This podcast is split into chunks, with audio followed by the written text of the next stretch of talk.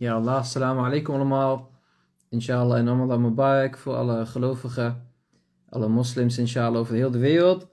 Wij gaan vandaag reflecteren over de start van de heilige maand Ramadan. En uh, hopelijk um, kunnen jullie ook meedoen door opmerkingen te maken, door suggesties te geven, door feedback te geven over welke onderwerpen wij kunnen behandelen. Vandaag gaan wij een aantal gasten verwelkomen. Um, Hadji Waiel al-Khatib, weet ik uit persoonlijke kringen dat hij op dit moment nog bezig is met de vergadering. Dus hij komt zo snel mogelijk uh, hier online. Ondertussen ga ik ook uh, Sayyid Mohsin uitnodigen om inshallah iets te vertellen over bepaalde fiqh aspecten. En we hopen daarna ook nog broeder Murtada uit te nodigen. Dus nogmaals, Ramadan Mubarak voor jullie allemaal inshallah. Officieel, officieel zitten we eigenlijk ook nog te wachten op uh, de maanzichtiging van nog één geleerde. Maar haast voor alle geleerden is eigenlijk morgen al de, uh, de start van de heilige maand Ramadan. Ik kijk even of Sayyid Mohsin online is. Even kijken wat ook weer moest. Even kijken. Als het goed is.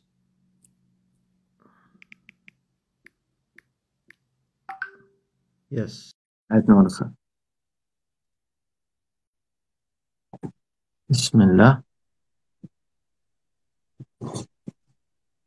Kijken of Sayyid Mohsin live is. Assalamu alaikum. Assalamu alaikum allemaal. Horen jullie mij? Ik hoor jou goed. Mijn eerste keer, dus... Uh... Nee, het gaat goed. Je komt uh, live via de account uh, Help the Orphans in Iraq. Misschien kan je daar iets kort over zeggen. Wat is dat voor organisatie? Natuurlijk als I O hebben we daar al heel lang mee uh, samengewerkt. Ja, klopt. Uh, de organisatie is opgezet uh, door mijn vrouw, uh, Zainab. Sommigen van jullie kennen haar wel. Uh, zij verzamelt al, uh, denk ik al tien of meer, meer dan tien jaar verzamelt zij geld in. Voor de wezen in Irak, voor de weeskinderen. Uh, dus zij zamelt geld in Nederland en ze gaat persoonlijk uh, naar Irak. Uh, samen met haar vader om de projecten daar uit te voeren, samen met lokale organisaties.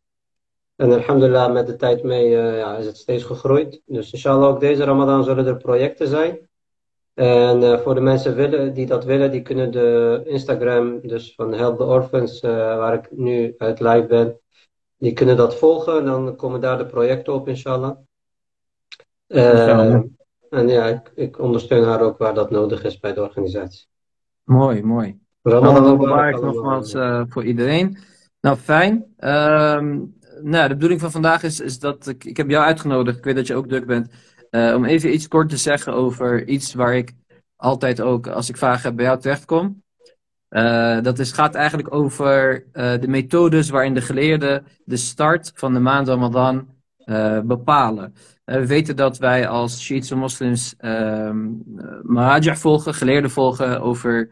De, ver, de verhoor-ad-dien, dus over de, as, over de praktische aspecten van het geloof, over de jurisprudentiële aspecten van het geloof.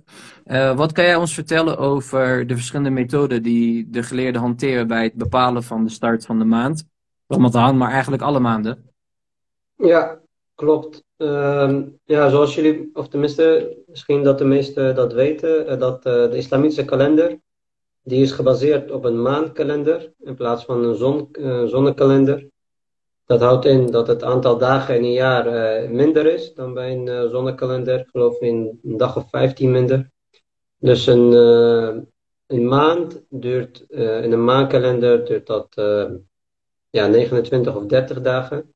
In plaats van dertig of eenendertig dagen bij de zonnekalender zoals we het nu hebben. Uh, en er is nog één groot verschil, is dat ze eigenlijk bij de zonnekalender, die het Westen onder andere hanteert, dat ze daar...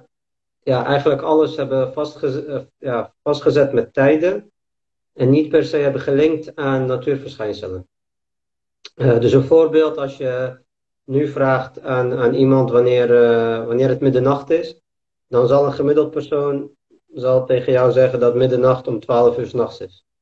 Maar als je kijkt naar het natuurverschijnsel, dan is middernacht niet natuurlijk elke dag om twaalf uur en zeker niet zomer, winter, verschilt dat. Maar er is hiervoor gekozen om dat dus gewoon te doen, dat, dat middernacht twaalf uur is, dat, qua interpretatie. Uh, dus dat is een verschil met ons. Bij ons uh, is ja, middernacht wordt echt elke dag eigenlijk gemeten. Uh, Uh, er is ook gebeden die, dus, uh, die pas na de nacht bijvoorbeeld gebeden moeten worden. En ja, daar zijn tabellen voor wanneer je dat kan doen. Dus er zijn veel meer uh, tijden die vastgezet zijn aan natuurverschijnselen. Uh, dat je het kan zien. Ja. En niet dat je het op papier kan zetten. En zo ook het begin en eind van de maand. Dus uh, in, in de westerse kalender heb je de schrikkeljaar. één keer per, uh, per vier jaar. En dat is eigenlijk om... Uh, Om die speling die dus iedere keer, omdat ze het vastzetten op dertig of eenendertig dagen, op een gegeven moment krijg je na vier jaar een speling. En als je, dat, uh, als je, als je geen schrikkeljaar houdt, dan ga je dus ook krijgen dat de winter op een gegeven moment uh, zeg maar, uh, in juli is en dat de zomer uh, in december is. En ze hebben besloten okay. om, dat dus, om dat niet te doen. En dus één keer in de vier jaar om een schrikkeljaar te houden. Uh, en om dan te corrigeren steeds. Zo, ja, op die manier hou je steeds gewoon iedere... de zomer in, in juli, zeg maar, en de winter in december. Um, ja, duidelijk. Maar in de maand... En met betrekking tot de start, de start van de maanden, dus uh, we weten dat het normaal gesproken gaat met het zien van de maand, maar wat kan je daar meer over vertellen? Ja, dus bij ons, de, de start van de maand is dus precies hetzelfde, dat uh, in principe uh, de meeste groepen, die houden dat ook vast aan de natuurverschijnsel, dat de maan geboren moet zijn. En uh, dus ze, ze zetten het niet vast op negenentwintig of dertig, ze kijken elke keer wanneer de maan geboren wordt. En als dat nou negenentwintig is, is negenentwintig. En als het dertig is, dertig. En als twee keer achter elkaar dertig is, is dat zo, zeg maar. Dus gewoon echt ja. afhankelijk van de echte stand van de maan worden de dagen bepaald van iedere maand. En dat kan dus negenentwintig of dertig zijn. Uh, mm. Dus ook met de maand Ramadan is dat zo. En uh, nou, voor, voor heel veel maanden maakt het niet uit of het één dag later of één dag eerder is. Maar bij Ramadan natuurlijk wel. Dus... Uh, Ja, de basisregel hierin, dat is echt belangrijk om te weten. El, elk geleerde heeft dat. Dat als je zelf de maan ziet, dat dat, zeg maar, voor elk geleerde is dat zo dat de maand Ramadan dan begint. Dus dat is echt de basis van de basis. Dat is eigenlijk ook hoe de profeet het deed. Dus voor elk geleerde geldt dat. Dus als, uh, ik, vandaag, als ik vanavond de maan zie, dan weet ik dat ik morgen kan starten met de nieuwe maan. maand. Ja, ja. En dan maakt, het, dan maakt het niet uit wat het nieuws zegt. Dan maakt het niet uit wat de geleerde zegt. Uh, ja, Sayyid Sistani bijvoorbeeld, die, die zegt heel duidelijk dat de eerste bron jezelf, dat jij zelf moet gaan kijken en zeg maar, dat is echt het allerbelangrijkste. Uh, okay. en, en iedereen is daarover eens, want de profeet deed het zo. Dus uh, ja, die regel geldt zeg maar altijd en, en voor iedere geleerde. Ja, en wat, wat zijn dan de verschillen, technisch gezien? Tussen, uh, tussen de verschillende geleerden, dus hoe komt het dat de een wat later begint dan de ander soms? Ja, het heeft te maken met onderzoek die ze uh, jaren hebben gedaan. Om, uh, zoals jullie weten, ja, geleerders doen gewoon heel veel onderzoek op ieder, op ieder gebied. En zo ook naar uh, het bepalen van het begin van de, van de maand. En bijvoorbeeld een geleerde kan, kan onderzoek doen naar het gebruik van een telescoop. Uh, en een geleerde kan daarbij zeggen dat, uh, dat, je, dat, dat we nog steeds de maan moeten zien. Echt, dus dat natuurverschijnsel nog steeds moeten zien. Maar... dat we ook een telescoop mogen gebruiken om, om daarbij als hulpmiddel. Um, en je kan je voorstellen dat als je wel een telescoop gebruikt of niet, dat dat best een verschil kan maken in het wel of niet zien van de maan. Ja. Dus er zijn geleerders die dat, uh, die dat toestaan. Uh, okay. een, an een andere regel is dat een geleerde bijvoorbeeld zegt dat, dat als er een ander land is, dat een gedeelte van de nacht met je deelt. Dus bijvoorbeeld uh, Nederland en Duitsland, uh, ja, heel simpel, maar vooral alle landen die verticaal volgens mij onder elkaar liggen, die uh, delen ook een gedeelte van de nacht met elkaar. Uh, dus Spanje bijvoorbeeld heeft, dezelfde, heeft een groot gedeelte van de nacht hetzelfde als wij. Dus ja. Er zijn ook geleerden die zeggen dat uh, als je het in Spanje ziet, dat je dan ook, als jij dezelfde nacht hebt, dat je ook voor jouw land dat mag gelden. Oké. Okay. Uh, dat is ook een regel waar, ja, waar sommige geleerden, bijvoorbeeld Seder Goei, uh, is daar een voorbeeld van. Uh, ja, en er zijn geleerden die, uh, die zeggen dat de maan gezien moet zijn, maar dan bijvoorbeeld maakt niet uit waar op de wereld. Of, uh, dus dat ze voor al hun volgelingen één fatwa uitspreken op basis van waar die geleerde uh, de maan... acht, dat dat voldoende is dat het daar gezien wordt. En dat het dan voor de hele wereld, als, als islamitische umma, zeg maar, tegelijk uh, of Eid of begin van de maand Ramadan is. Ja, dus kort samengevat, uh, de gouden standaard is altijd het zien van de maand. binnen de Shiïtische uh, jurisprud- uh, van, van de maand, sorry, binnen de Shiïtische uh, fiqh. En dan heb je een verschil dat sommige geleerden zeggen van je mag een telescoop gebruiken, anderen zeggen dat je het in je eigen land moet zien, anderen zeggen dat uh, als je bijvoorbeeld in Mexico ziet dat het ook voor jou geldt. Dus daarin heb je wel eens dat er één of twee dagen verschilt. Uh, dank je wel. Um, uh, ja, dan nog heel kort over de activiteiten van de Ahlalbait Jongeren Organisatie. Jij zat ook natuurlijk uh, midden in de uh, vergaderingen. Uh, uh, wat kan je vertellen? Want we hebben een flyer natuurlijk gedeeld van de eerste bijeenkomst. En we hebben een overzichtsflyer gedeeld van de drie bijeenkomsten. Wat kan je vertellen over de thema's van die uh, bijeenkomsten? Ja, we hebben alhamdulillah drie bijeenkomsten kunnen organiseren. En uh, echt alle drie ook met een ander thema. En uh, nou, om te beginnen met de eerste hebben we voor gekozen dit keer om een viering te doen tijdens de maand Ramadan. En het herdenken van imam al-Hassan, onze tweede imam, die, dat hoort daarbij. Uh, dus dat is inshallah de eerste bijeenkomst op één april. En ja. Dan sluiten we natuurlijk ook af met de gezamenlijke iftar. We hebben een, lez- we hebben een presentatie allereerst uh, over imam al-Hassan, om, uh, om de imam alayhi salam om te leren kennen. Vervolgens hebben we ook een quiz over uh, de profeten en de heilige Koran. Want zoals jullie weten, de maand Ramadan is ook de maand van de Koran. Waarin de Koran is neergedaald en waarin, uh, ja, wa- waarin we ook de Koran reciteren, wat meer kennis maken met de Koran. Dus het leek ons goed om de profeten van Allah subhanahu wa ta'ala die in de Koran benoemd zijn, om die ook te bespreken en interactief met de quiz. En dan hebben we die dag ja. inshallah ook nog een lezing over de sp- spiritualiteit tijdens deze maand. Uh, ja, dan hebben we nog een tweede bijeenkomst. Uh, dat is zeven april op een vrijdag in Dordrecht. Daar komt de speciale flyer, komt daar nog van online, maar jullie kunnen de tijden en de tijd al zien en jullie kunnen je ook alvast aanmelden. En die tweede bijeenkomst is eigenlijk bedoeld voor iedereen die nieuw is in de, in de islam. Dus je kan denken aan bekeerlingen, je kan denken aan uh, mensen die nog niet praktiseren en nu beginnen met praktiseren. Uh, iedereen is eigenlijk welkom, je buren. Uh, die bijeenkomst van zeven april is echt niet, ja, die is eigenlijk gewoon bedoeld om zo breed mogelijk uh, publiek aan te trekken. Uh, en om niet de diepte in te gaan, maar juist de breedte. Dus echt, uh, ja, heel leuk mensen introductie te laten maken met de islam en de Ahlalbait overigens ook. Mooi. Dus inshallah is dat op zeven april. En dan hebben we nog een laatste bijeenkomst op zestien april. En speciaal, uh, dat is tegen het einde van de maand Ramadan. Om de, uh, ja, voor de kinderen is het soms laat nu, hè, om, om de sfeer nog mee te maken voor de maand. Dus inshallah houden we dan een middagbijeenkomst, uh, waarin dan de kinderen... Uh, dus een speciaal programma hebben, wat uitgebreider dan normaal. En waarin we ook een, ga- een gastspreker hebben, Sheikh uh, Abu Dhar Dedai, die zal inshallah aanwezig zijn om de lezing over de spiritualiteit uh, van imam Ali en het behouden van onze spiritualiteit. Uh, ja, daarover zal zijn lezing gaan inshallah. En er is ook ruimte voor Q en A met de Sheikh. Mooi, nou, uh, klinkt als een gevarieerd, gevarieerd uh, programma. Uh, leuk ook dat we ook iets met kinderen gaan doen weer. Uh, nou, dankjewel. Nog een hele korte vraag, uh, persoonlijke vraag. Wat zijn jouw doelen? Heb je daar al over nagedacht, over deze maand Ramadan? Ja, zeker. Ik, heb, uh, ik ben een tijdje geleden begonnen met het beluisteren van de serie van Sayyid Ammar Nakshawani op YouTube over uh, de profeten. Mm-hmm. Uh, over de profeten dus, uh, die in de Koran benoemd zijn, welke verzen daarover gaan, hun verhalen. Ik heb ja. dat als kind altijd meegekregen, maar ja, als je, als je oud bent of wat ouder wordt, dan is het handig om, dat, om je kennis weer te verversen. Dus uh, ja, alhamdulillah, ik ben nu bij aflevering twintig, uh, ik ben bijna klaar.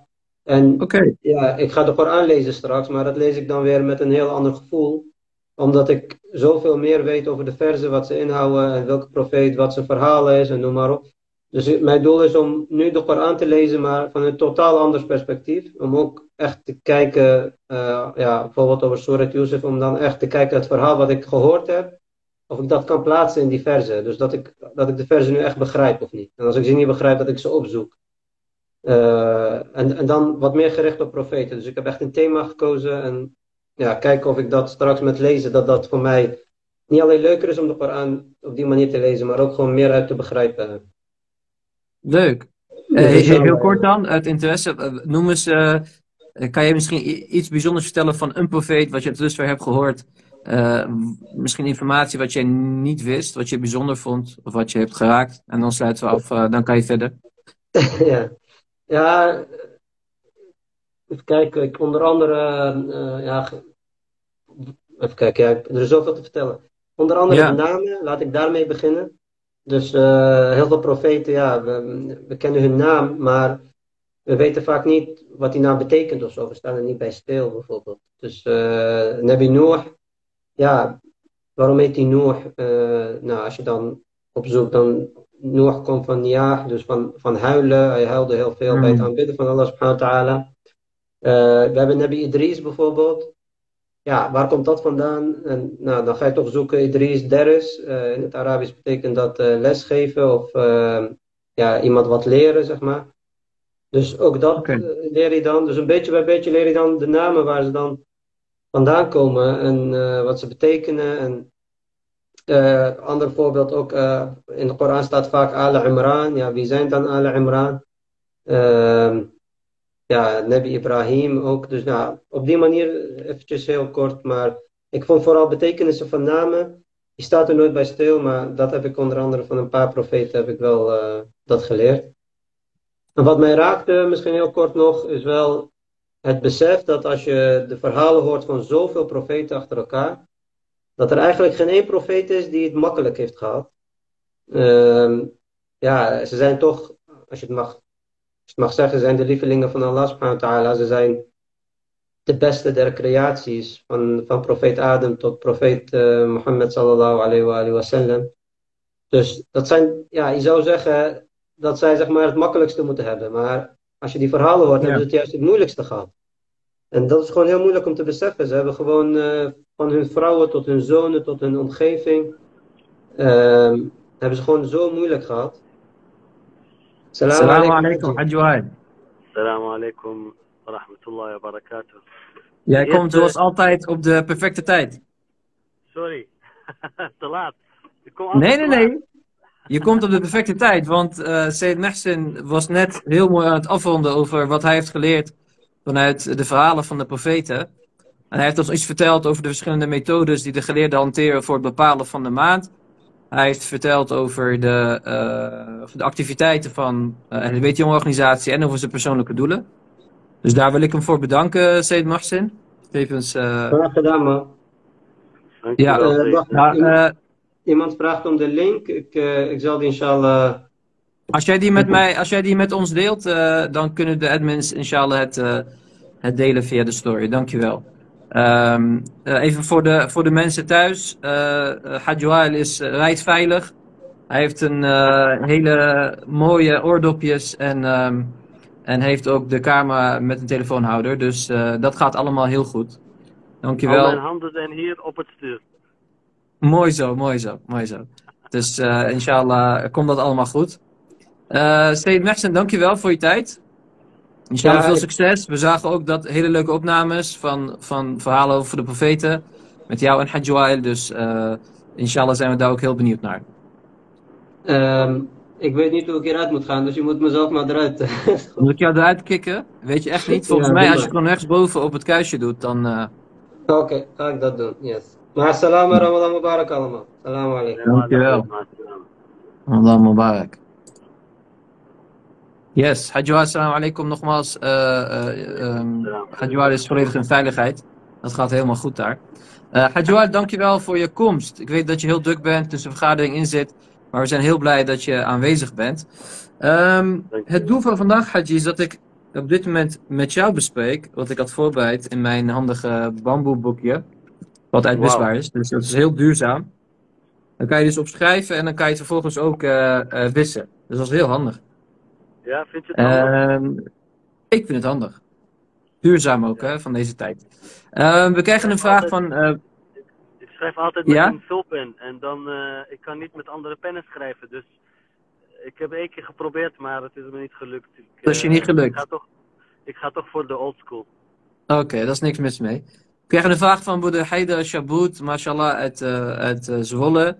Uh, mogen Allah subhanahu wa belonen altijd voor zijn activiteiten. Uh, die lijsten kunnen we delen, inshallah. Er zijn organisaties die die lijst hebben gemaakt. Inshallah kunnen we dat ook delen in onze stories. Ik schrijf het op. Uh, ik schrijf op lezingen en uh, lijsten, uh, kalender en lezingen. Uh, Hadji Waiel, met jou wilde ik... Eén, één ding mag ja? zeggen over die, uh, uh, de tijden van... Uh, ja. Uh, er is... Uh, Er is een beetje discussie over de precieze tijden van de fajr en avondgebed en hoe je dat precies berekent.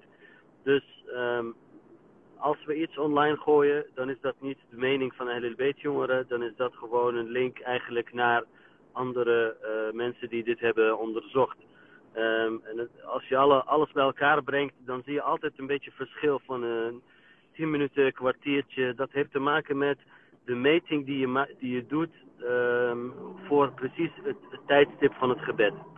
Um, en en dat, dat verschilt nogal in meningen van verschillende ulama. En dat verschilt ook in de manier waarop je het berekent. Dus welke methode gebruik je om het te berekenen? Om die stap ja. te berekenen. Dus uh, neem ons daar uh, niet, uh, niet, niet kwalijk uh, ervoor. Maar, maar het, is, uh, het is dus niet onze eigen mening. Het is echt iets wat we copy-paste doen van anderen. Dat is wel iets wat je moet weten. Ja, accent. Ja, het is altijd lastig. Kijk, daar krijgen we ook veel vragen over.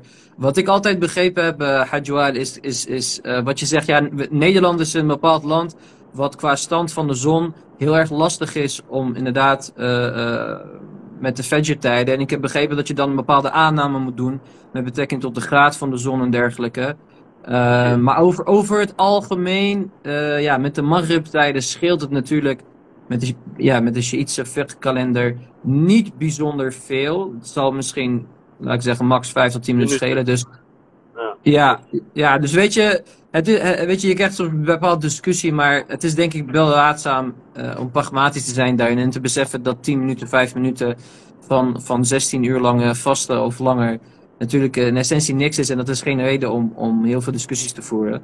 Dus het is altijd handig om, als je eenmaal een bepaalde kalender volgt, om die te volgen met een zuivere intentie. En dan inshallah gewoon, mogen Allah subhanahu de vaste accepteren van mensen.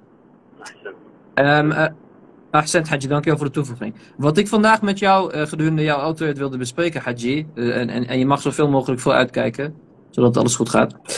Um, uh, dat is eigenlijk het, het, doel, het doel van de heilige maand Ramadan. En, en daarin wilde ik eigenlijk uh, de belangrijkste vers pakken van Surat al-Baqarah honderddrieëntachtig, waarin Allah subhanahu wa ta'ala zegt, Bismillahirrahmanirrahim, يا أيها يا أيها الذين آمنوا كتب عليكم الصيام كما كتب على الذين من قبلكم لعلكم تتقون. Uh, in het begin dus vertaald: O jullie die geloven, het vasten is jullie verplicht, zoals het ook was verplicht, verplicht voor diegenen die voor jullie waren. Hopelijk zullen jullie Allah subhanahu wa ta'ala vrezen. En het begin van de van de vers, uh, Hadji Waiel, is het vasten is jullie verplicht. كتب عليكم الصيام كما كتب على الذين من قبلكم. En, en wat houdt dat exact in, uh, Hadji Waiel? Ja, we weten dat in de, in de religies die Allah subhanahu wa ta'ala heeft neergezonden aan andere profeten, uh, zoals in de, in de Taurat en in de, in de Bijbel, um, zien we dat er altijd een vastenmaand of een vastengelegenheid is die Allah subhanahu wa ta'ala uh, heeft die neergelegd voor de mensen om dichter bij Allah te komen.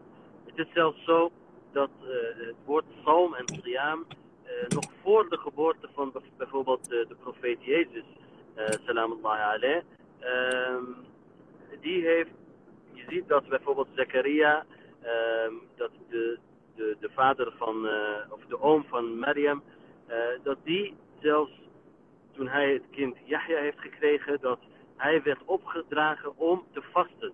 Om drie dagen te vasten. Ayatuka en la tukalliman nas thalathan. Dat noemen ze een psalm. Het onthouden van het gesprek. Van het, van het uh, uh, praten met de mensen. Ja. Um, psalm en vasten is een manier die eigenlijk gebruikt is in alle religies, alle Abrahamse religies, om dichter bij Allah te komen, om uh, soberheid te krijgen, om Uh, discipline te ontwikkelen. Uh, en daarom zegt Allah subhanahu wa ta'ala dat deze siyam is een opeenvolging eigenlijk van alle, uh, uh, alle religies en alle siyam die we kennen uh, in het verleden.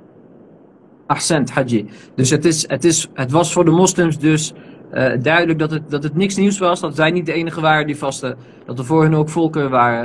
Um, en het tweede, wat interessant is, waar ik nog even een ander vers bij haal, is la'allakum tattaqun. Dus de première doel van Allah subhanahu wa ta'ala voor ons als moslims, als gelovigen, om te vasten, is in eerste instantie niet per se, hè, zoals mensen zeggen, uh, voor de armen, uh, om, om te denken aan dit, om goed, te geven aan een goede doel. Dat zijn allemaal belangrijke doelen, maar die zaken zijn in essentie secundair.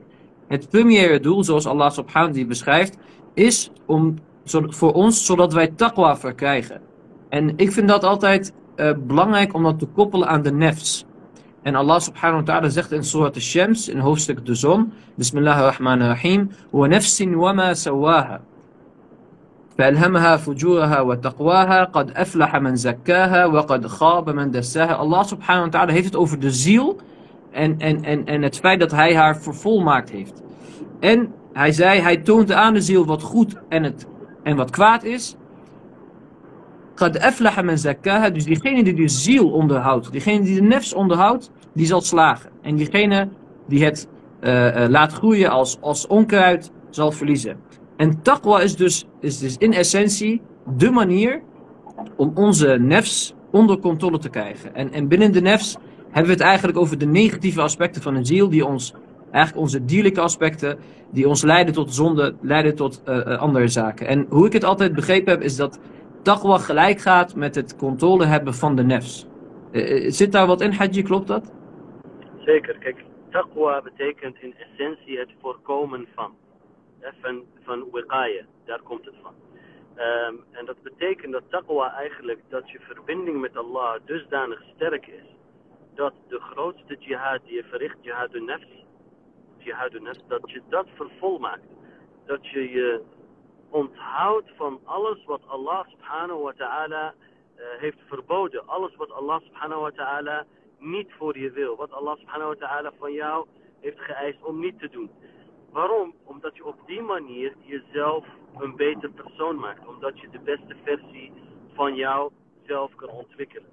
Uh, daarom als Allah subhanahu wa ta'ala zegt, la'allakum tattaqoon, is het eindresultaat van zo'n, van, van, van zo'n maand, is dat je jezelf, je ziel, dusdanig hebt versterkt, dusdanig hebt uh, veranderd, dat je eigenlijk niet meer nadenkt over de, de, de, de, de verboden die Allah subhanahu wa ta'ala heeft.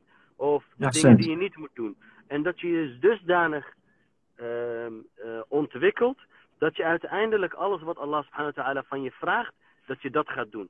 Ja, daarom, daarom wat jij zegt, qad aflaha man zakkaha, tazkiya betekent eigenlijk het, het aan, uh, aanbevelen.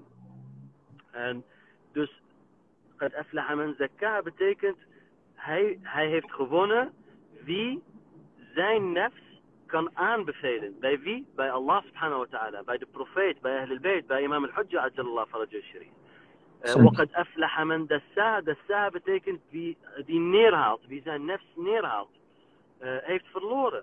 Want hij haalt zijn nefs neer van die taqwa, van de dichtbijheid van Allah subhanahu wa ta'ala. En als je die dichtbijheid bij Allah en de taqwa bereikt, op dat moment denk je aan de armen.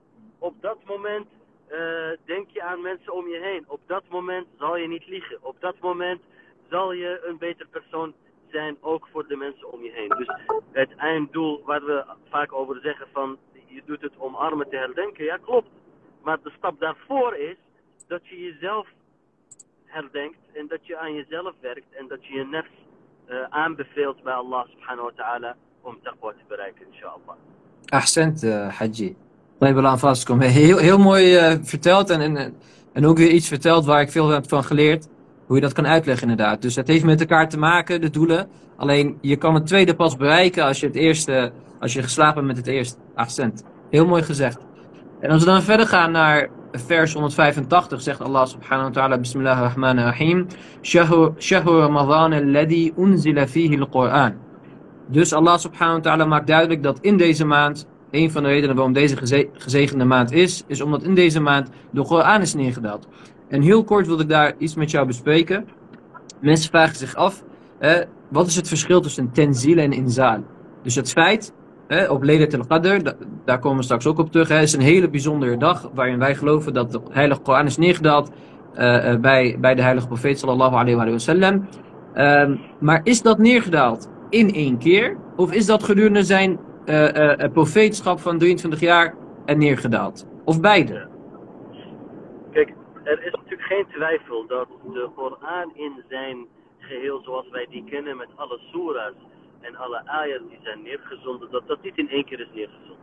Er staat geen twijfel over het feit dat elke soera en elke ayat neergezonden op een tijdstip, op een plek, met een bepaald doel, uh, met een bepaalde boodschap, ook in die tijd. En daarom is het, als je de tafsir leest, misschien een zij, zijsprongetje, als je de tafsir yeah. gaat doen en de tafsir leest, dan zie je dat de tafsir bestaat uit een aantal onderdelen, waaronder de tijdstip en de plek van tenzil, van waar die neergedaald is, die ayah. Want dat is belangrijk om te begrijpen van de essentie van die surah of de ayah.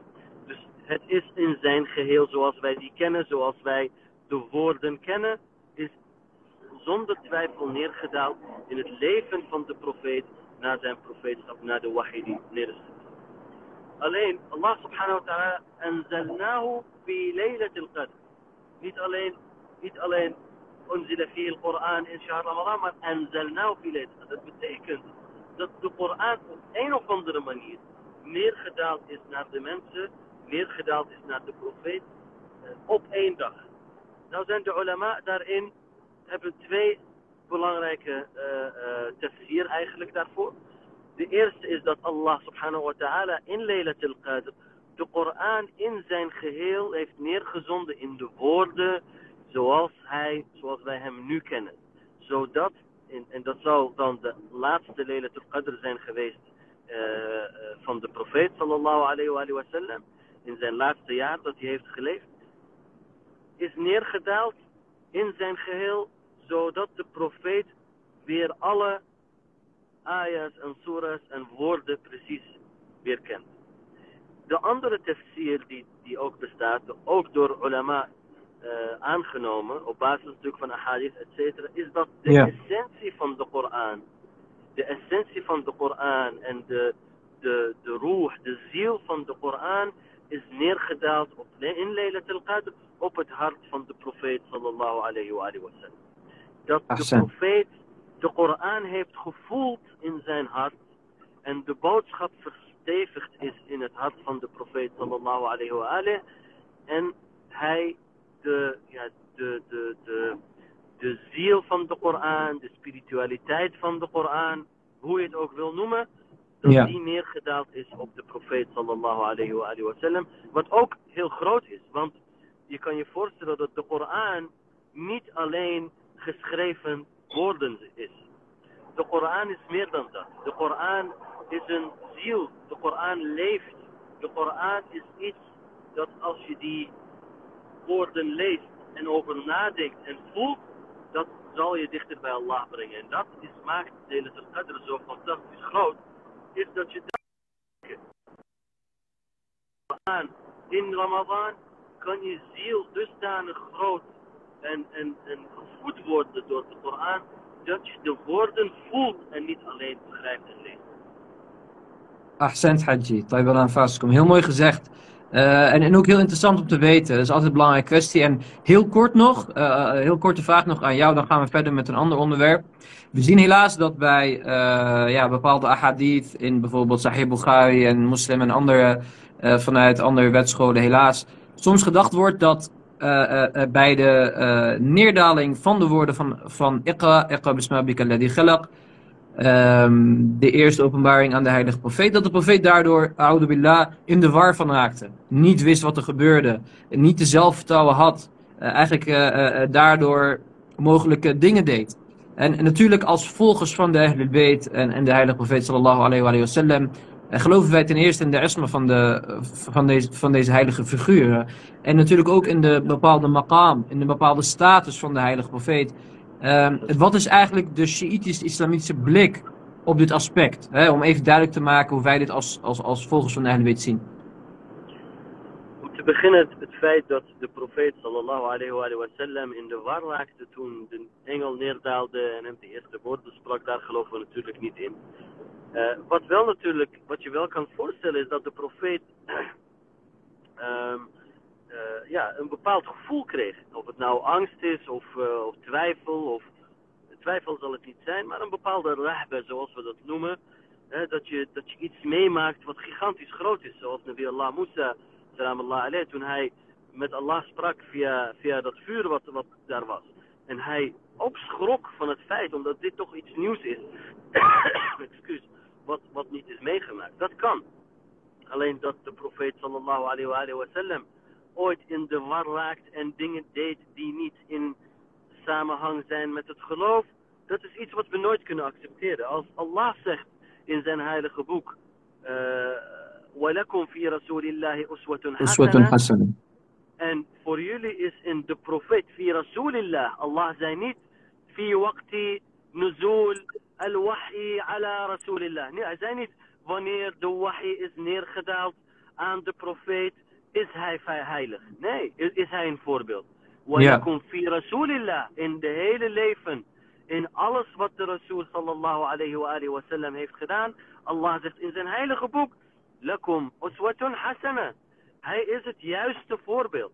Dus hoe kan ik accepteren, hoe kan ik bedenken dat Allah yeah. subhanahu wa ta'ala de profeet voor ons als heilige uh, voorbeeld in al zijn aspecten dat, uh, maakt, maar dat deze persoon wel fouten kan begaan, dingen kan doen die Allah subhanahu wa ta'ala niet wil. En dat is bevestigd door heel veel ahadith van onze heilige imams, van de profeet zelf uh, en van de tafsir van de Koran. Ahsen, dankjewel uh, Hadji Waiel, want ik weet honderd procent zeker dat dit vroeg of laat uh, bij, bij het onderzoek van, van onze broeders en zusters uh, naar boven komt. En er zijn heel veel mensen die daar vragen over hebben. Um, ik heb eigenlijk nog een aspect hier waarin ik graag nog in wil gaan op uh, uh, waarom is deze maand zo gezegend en, en vooral uh, bij de woorden van de heilige profeet sallallahu alayhi wa sallam, de eerste lezing die hij eigenlijk gaf over deze maand, uh, Hadji Waiel. Ik weet dat jij zo meteen ook verder moet. Uh, heb jij uh, naast dit aspect nog ja. iets wat jij uh, wilt benoemen? Of vind je het fijn als we dit even kort benoemen? De lezing van de heilige profeet. Ik denk dat het, uh, dat het goed is om daarover te hebben. Want ik denk dat als we misschien meteen kunnen beginnen als je de lezing of de... Uh, ja, de ik heb het hier toevallig voor mij. Dus ik wil dit uh, ja. benoemen. Uh, waarin de heilige profeet zegt... Ja, ayyuhan nasu innahu qad aqbala ilaykum. Shahu Allahu bil barakati wal rahma. Wal maghfira. De eerste zin, Hadji Waiel. Dat is, dat is denk ik de essentie. Dat is de essentie van de maand Ramadan. Allah subhanahu wa ta'ala vraagt zijn profeet om de heilige maand Ramadan aan te kondigen met deze aankondiging. Ja ayyuhan nas, ja ayyuhan nas. Niet ja ayyuhal muslimoon, niet ja ayyuhal mu'minoon, niet ja ayyuhal shi'at ahlul bayt. Ja ayyuhan nas. Allah subhanahu wa ta'ala zegt, deze maand is er voor iedereen. Dat betekent dat de rahma van de maand Ramadan en alles wat erin zit, eigenlijk zich verspreidt over de hele wereld. Dat het niet alleen is voor ons moslims. Deze heilige maand is er voor ja ayyuhan nas. En dat is denk ik een aspect wat we vaak vergeten.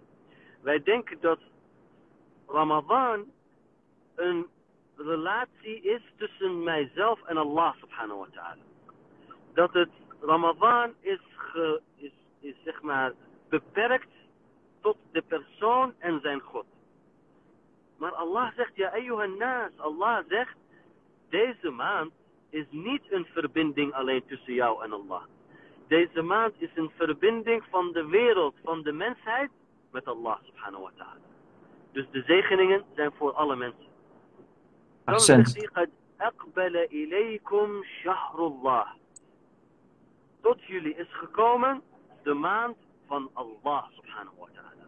En natuurlijk, andere, uh, in het vervolg zegt hij ook, أَنْتُمْ فِي ضِيَافَةِ اللَّهِ. Jullie zijn te gast bij Allah subhanahu wa ta'ala. Allah is de meest barmhartige. Allah is de meest genadevolle. Allah is er voor de hele mensen. Daarom ook, ja ayyuhan nas.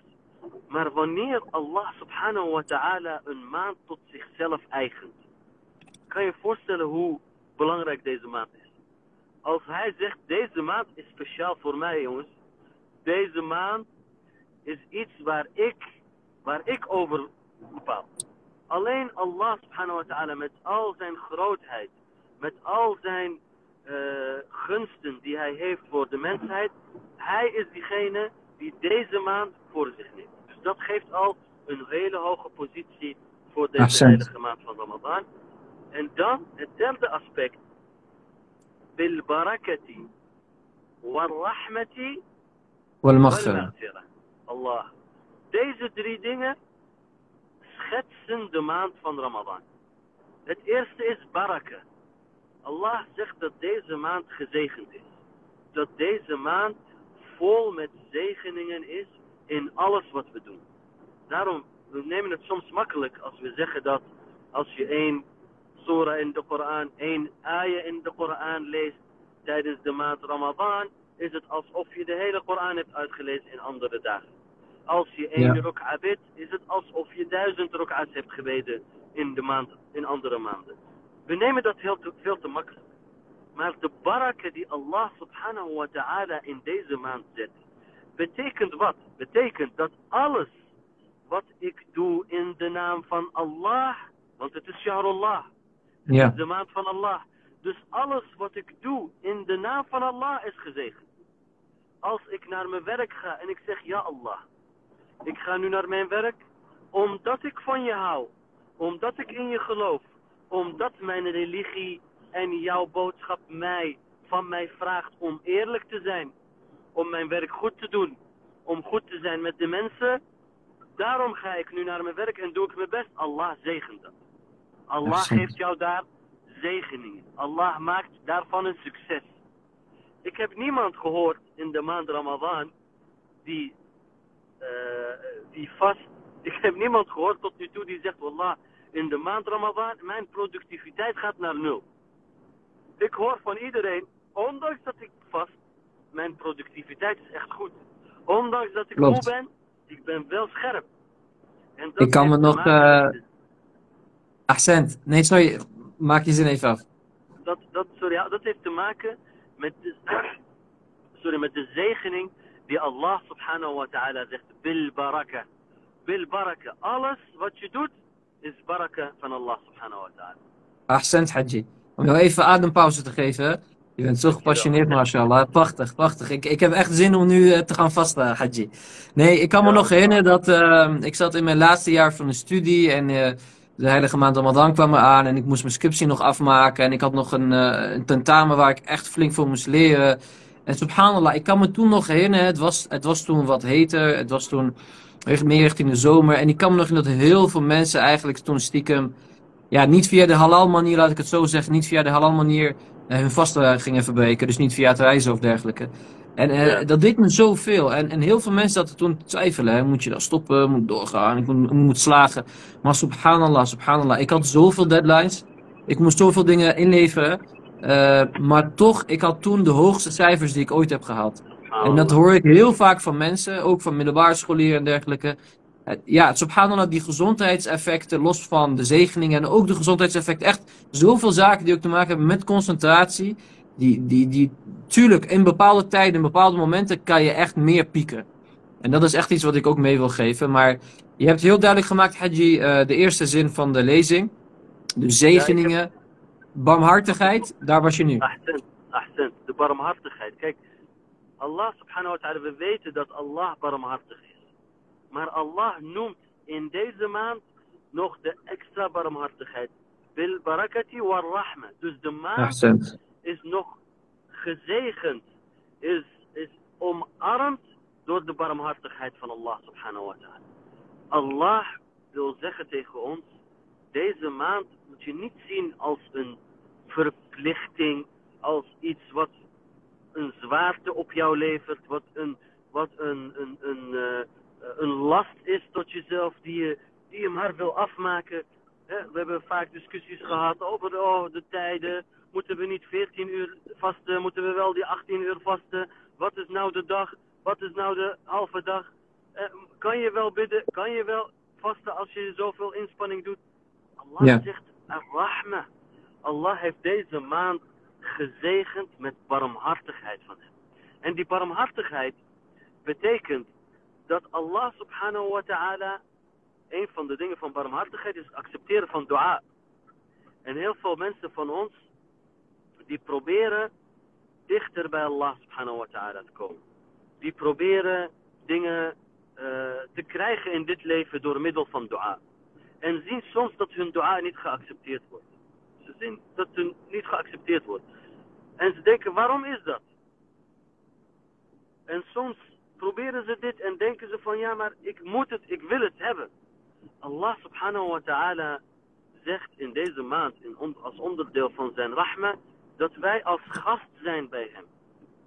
Dan moet je voorstellen, als jij als gast bent en naar iemand toe gaat, als gast. Wat zal die gastheer voor jou doen? Hij verzorgt het eten, hij verzorgt het drinken, hij verzorgt de toetjes, hij verzorgt alles, zodat je zo goed mogelijk, alles wat je hart begeert, hij zal het voor je brengen. Klopt of niet? En Allah zegt, Accent. de barmhartigheid is precies hetzelfde. In de maand Ramadan zal ik jouw dua accepteren. Alleen, ik doe wat in jouw voordeel is. Ik doe wat voor jou het beste is. Daarom is dua in de maand Ramadan zo erg gewild, omdat je weet dat Allah subhanahu wa ta'ala luistert naar de dua die je doet. Allah subhanahu wa ta'ala hoort jouw dua. Allah subhanahu wa ta'ala accepteert jouw dua op de manier dat beter is voor jou. En daarom is nu de maand, nu de kans om alles aan Allah subhanahu wa ta'ala te vragen. Alles. In het vertrouwen dat Allah subhanahu wa ta'ala de barmhartigheid in deze maand vermeerdert. Dus alles wat ik van Allah subhanahu wa ta'ala vraag, ik moet in hem vertrouwen dat alles wat goed is voor mij, Allah zal het accepteren. En alles wat niet goed is voor mij, Allah zal zeggen, jongen, dit is niet voor jou nu. Laat maar zitten. Hmm. Met mijn barmhartigheid zal ik deze dua op een ander tijdstip accepteren. Subhanallah. Subhanallah. Prachtig, Hadji. Ik denk, uh, ik denk dat we allemaal zitten met, met, met bepaalde wensen, met bepaalde dromen. Maar ik denk dat als het nu samenkomt in deze heilige maand Ramadan, dat we inshallah nog meer tawakkul hebben op dat aspect. Omdat wij de, de barmhartigheid van Allah subhanahu wa ta'ala waarlijk beseffen. Voordat ik verder ga met de tweede zin, Hadji, er is een zuster die heel graag een, een, een vraag beantwoord wil hebben. En dat gaat over het aspect waarom bidden de Sjiïtische moslims niet de tarawih gebeden. Tarawih gebeden zijn bepaalde gebeden die uh, de Soenitische uh, broeders en zusters doen in de moskee gezamenlijk. Het is een aanbevolen gebed. Hè? Wij als moslims, alle moslims, die bidden aanbevolen gebeden, mustahab gebeden in de nacht inshallah, tijdens de maand Ramadan. Um, alleen dat aspect tarawih is eigenlijk een gezamenlijk gebed wat verricht wordt. En over het algemeen uh, zijn, zijn de uh, ahadith daarin duidelijk van de heilige profeet sallallahu alayhi wa sallam, waarin hij de umma met nadruk, met nadruk uh, uh, adviseert en verplicht om geen, uh, geen uh, gezamenlijke gebeden te doen die mustahab zijn. Behalve dan uh, de eidgebeden uiteraard. Hadji Waiel, kan jij hier nog aanvullen? Dus waarom wij als, uh, als Sjiïtische gebeden, als Sjiïtische moslims uh, dit dus niet bidden? In, in gezamenlijke vorm, hè? Wij bidden natuurlijk wel aanbevolen, maar niet in gezamenlijke vorm in de maand Ramadan. Dus dat is een van de belangrijkste aspecten. Uh, gezamenlijk gebeden, dat kan niet, hè? Dat is niet, uh, niet toegestaan. Het tweede is dat wanneer je bidt, en dat is de uitgangspunt die wij van de ahadith hebben, uh, van de, zowel de profeet als Ahlalbait alayhi salam, dat het gebed, wanneer die gebeden is, dat de Koran niet opgesplitst moet worden. Dat als je een surah leest, dat je die surah vervolmaakt en helemaal uitleest. Dat is één ding. En het tweede is dat zelfs de tarawih zijn verboden in letterlijke zin door Allah, door de profeet sallallahu alaihi wasallam, toen hij zag dat er mensen waren die gezamenlijk dat gebed hebben gebeden. Hij heeft ze verboden. En het, helaas is een van de khulafa uh, die duidelijk zegt dat er een paar dingen die uh, door de profeet waren verboden, maar ik breng ze terug.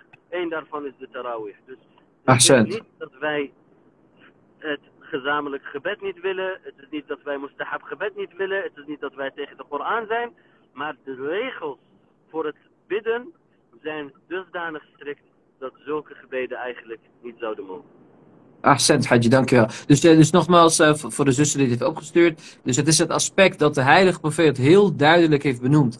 Dat uh, de, tijdens deze maand uh, en over het algemeen dus de, aanbevolen gebeden in de moskee uh, in dat opzicht en niet gezamenlijk moeten verrichten. Het is heel duidelijk dat hij het verboden heeft. Um, en, en het aspect wat Hadji Waiel benoemt, tijdens de gebeden in de Sjiïtische wetschool, uh, we doen dat natuurlijk omdat de heilige profeet dat ook uh, deed of niet deed, uh, het aspect dat wij Koranverzen opdelen in, in delen. Uh, als Sjiïtische moslims is het zo dat als je een bepaalde surah wil reciteren, na surah al-Fatiha, dat je die volledig moet doen. En, en, en wat je ziet bij Tarawih-gebeden is ook onder andere dat ze dat opsplitsen. Uh, dus dankjewel Hadji Waiel, even tussendoor om de interactie met het publiek uh, ja. te behouden. Uh, dankjewel. Uh, we gaan verder met de volgende zin. Uh, en, en, uh, ja, waarin de heilige profeet zegt... Kort, kort ja? ik weet dat, je, dat ik veel praat. Maar één ding is, is wel belangrijk, want dat is de derde aspect. Ik zei deze drie dingen vervolmaken de maand Ramadan. Baraka, rahma en maghfira. Maghfira. En dit is een, de maand waarin Allah subhanahu wa ta'ala zo barmhartig is naar de mensheid, dat hij zegt, jouw zonde, o, o mens, Johannes, op deze dag, op deze ma- in deze maand, is het tijd om vergeving te vragen, vergeving voor je zonde. En ik weet dat er sommige uh, uh, gesprekken nu gaande zijn, van ja, moeten we ons focussen op maghfira of niet? Is Allah niet, subhanahu wa ta'ala, diegene die van ons houdt, is mijn niya niet genoeg om een, een goed persoon te zijn? Maar Allah subhanahu wa ta'ala, de profeet zegt dat maghfira een van de drie pilaren is van de heilige maand Ramadan. En je vraagt je soms af van waarom moet ik zoveel maghfira doen, istighfar doen, als ik een gelovig goed persoon ben? Hoe kan het ja. zijn dat de Ahlalbait alayhim assalam zo vaak istighfar deden? Is dat iets waar ik me op moet focussen? Natuurlijk is het niet zo dat je alleen op istighfar moet focussen. En dat dat niet de enige dua is. Maar istighfar betekent dat je eigenlijk je liefde toont voor Allah subhanahu wa ta'ala. Waarom? Hmm. Want je vraagt van Allah vergeving voor iets wat je gedaan hebt wat hem niet, wat hij niet leuk vindt. Als jij elke dag naar je vader of naar je moeder of naar je vrouw of man of broer of zus gaat, waarvan je houdt en je zegt, ik wil dat je me vergeeft voor alles wat ik gedaan heb, wat jij niet leuk vond, waarin ik je heb gekwetst. Dat is een vorm van liefde, dat je eigenlijk vergeving vraagt voor al het kleine en al het grote, voor iets wat je kan herinneren en wat je niet kan herinneren. Dat je niet wil dat Allah subhanahu wa ta'ala gekwetst wordt tussen aanhalingstekens door jou. Dat Allah subhanahu wa ta'ala, dat je niet iets gedaan hebt wat jouw liefde voor Allah subhanahu wa ta'ala minder toont. Want je wil altijd je liefde tonen aan je geliefde. Je hebt er niks aan als je van iemand houdt, maar nooit tegen hem zegt ik hou van je. Hij zal het nooit weten. Dus dat moet je zeggen. Dat zeg je, zeggen we ook aan Allah subhanahu wa ta'ala. Je zegt Allah, ik hou dusdanig van je, dat ik niets liever wil dan dat je me vergeeft voor alles. En dat je daarbij een traantje laat. Laat zien hoeveel jij van Allah subhanahu wa ta'ala houdt. Dat je eigenlijk zoveel spijt hebt dat je Allah subhanahu wa ta'ala hebt tegengesproken. En dat is istighfar. Istighfar is niks anders dan het tonen van jouw liefde voor Allah subhanahu wa ta'ala door hem vergeving vragen voor alles wat hem ooit zou tegenstaan. En deze drie dingen, als je die bij elkaar brengt, dan ben je een volmaakt persoon. Dan heb je de zegeningen van Allah. Dan heb je de barmhartigheid waarin Allah subhanahu wa ta'ala jou helemaal verwikkelt. En dan zegt Allah subhanahu wa ta'ala, als jij istighfar doet, dan vergeef ik jouw zonde. En dan ben je gewoon een volledig nieuw persoon met een blanco papier waar Allah subhanahu wa ta'ala niks anders kan doen dan van te houden.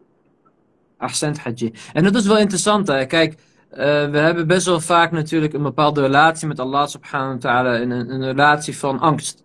Een relatie van uh, waarin wij, denk ik, niet natuurlijk de juiste beeld hebben van wie onze schepper is. Omdat wij misschien soms opgevoed worden met een bepaalde uh, manier waarin we denken dat uh, uh, uh, uh, vooral de angstaspect van taqwa moeten, moeten hebben. En dat is problematisch, want wat jij zegt, de hele islam, de maanden, de Koran, de hadith, de ad'iyah, die zitten vol met maghfira, maar wij beseffen denk ik niet wat het betekent als Allah subhanahu wa ta'ala zegt dat onze zonden vergeven worden. Dat betekent natuurlijk niet dat je een spel kan spelen en elke dag zonde kan verrichten en van ja, ach joh, de islam is zo vergevensvol gezind, ik word toch vergeven. Maar het aspect dat je vergeven wordt, is een, is een, is een relatie van liefde. He, want niemand vergeeft jou behalve als die van jou houdt. En ik denk dat dat heel belangrijk is. Uh, dankjewel, Hadji. En, en als we verder gaan, um, uh, waar, daarin zegt de heilige profeet. Shahrun huwa inda Allahi afdal al-shuhur wa ayyamuhu afdal al-ayyam. Het is een maand die uh, bij Allah subhanahu wa ta'ala het meest geliefd is. En zijn dagen zijn de beste dagen. Wa layalihi afdal al-layali. Wa sa'atuhu afdal al-sa'at. En de nachten zijn de beste nachten. En de uren zijn de beste uren. Huwa shahrun du'aytum fihi ila dhiyafatillah. Zoals wat jij net hebt gezegd. Dus de dagen zijn de beste dagen. De nachten zijn de beste nachten. Zelfs de uren zijn de beste uren. Um, hoe kunnen wij, uh, Hadji, praktisch gezien, deze momenten zo goed mogelijk uh, benutten? Als Allah subhanahu wa ta'ala zegt dat ieder moment, ieder seconde. Um, Allah, sub, of, uh, Allah subhanahu wa ta'ala zegt verder, de profeet natuurlijk ook, dat zelfs onze ademhaling ibadah is. Um, betekent dat dat ik de hele dag niks kan doen en denken van ching ching, ik krijg mijn uh, zegeningen? Of hoe kan ik eigenlijk op zo'n manier het beste halen uit mijn dagen? Via, uh, via ibad.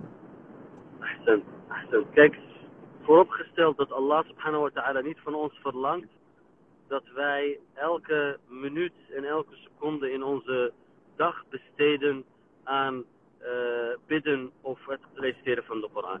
Of dua. We beseffen ons soms niet dat zelfs uh, ibadah, dat zelfs het gaan naar het werk, het studeren, dat dat een vorm van ibadah kan zijn als je die afspraak met Allah subhanahu wa ta'ala maakt, dat jouw werk en jouw gebed of uh, jouw, jouw uh, studie, et cetera, dat je dat in het teken zet van jouw relatie met Allah subhanahu wa ta'ala. Dat de leidraad is jouw relatie met Allah subhanahu wa ta'ala. Dus dat is al een vorm van ibadah en dat is al iets wat je kan doen, wat heel simpel is, wat je kan gebruiken in deze maand Ramadan, is dat als je wakker wordt, na de suhoor natuurlijk, want ik, ja, ik stimuleer en motiveer iedereen om wakker te worden voor het suhoor, om niet alleen iets te eten, maar ook de Koran en dua te lezen en te bidden. Nadat je dat hebt gedaan en weer bent gaan slapen en wakker bent geworden, dat als je wakker wordt, dat je begint met Bismillahirrahmanirrahim. Dat je opstaat en zegt tawakkaltu ala Allah al-aliyyil azim. Ik ben nu, ik doe tawakkul op Allah subhanahu wa ta'ala. En dat ik nu iets ga doen, maar met in het teken van Allah. Dat als ik mijn gezicht ga wassen, dan word ik schoon. En dat is wat Allah subhanahu wa ta'ala van mij wil. Ik ga studeren en kennis vergaren. En dat is wat Allah subhanahu wa ta'ala van mij wil. Ik ga werken en nuttig zijn en dat is wat Allah subhanahu wa ta'ala van mij wil. En die connectie altijd met Allah subhanahu wa ta'ala houden. Dat is al een zegening die je krijgt. Dat is al een verbinding waarbij ayyamuhu ahsan al-ayyam, zijn dagen zijn de beste van de dagen, worden hierin bevestigd dat jouw werk beter wordt. Omdat het in het teken staat van Allah subhanahu wa ta'ala. In het teken van het goede is. Je bent daar niet alleen maar om geld te ver- verzamelen om domme dingen te doen. Nee, je verzamelt geld om ook je verplichtingen te doen. Ook te denken aan de arme mensen en ook jezelf uh, in die zin te bevredigen. Dat is al een stap die je kan doen om te gebruiken. Het tweede is, Allah subhanahu wa ta'ala zegt, du'itum fihi ila dhiyafatillah. Jullie zijn gasten van Allah subhanahu wa ta'ala. Dat betekent dat je tawakkul moet hebben op Allah. En tawakkul is een van de belangrijkste dingen die je in ons dagelijks leven moeten hebben om door deze wereld heen te komen met al haar miseries, al haar uitdagingen, uh, al haar problemen die we, die we kunnen krijgen, maar ook al haar positieve uitdagingen, is tawakkul op Allah subhanahu wa ta'ala. Dus alles wat wij willen, moeten we in de handen leggen van Allah. En die connectie is gezegend bij Allah. Soms denken we dat alleen gebed is uh, en Koran, dat dat ons dichter bij Allah brengt. Dat brengt ons heel dicht bij Allah. Maar tawakkul en het kunnen uh, regelen of bereiken dat je dingen in de handen van Allah subhanahu wa ta'ala legt. En alleen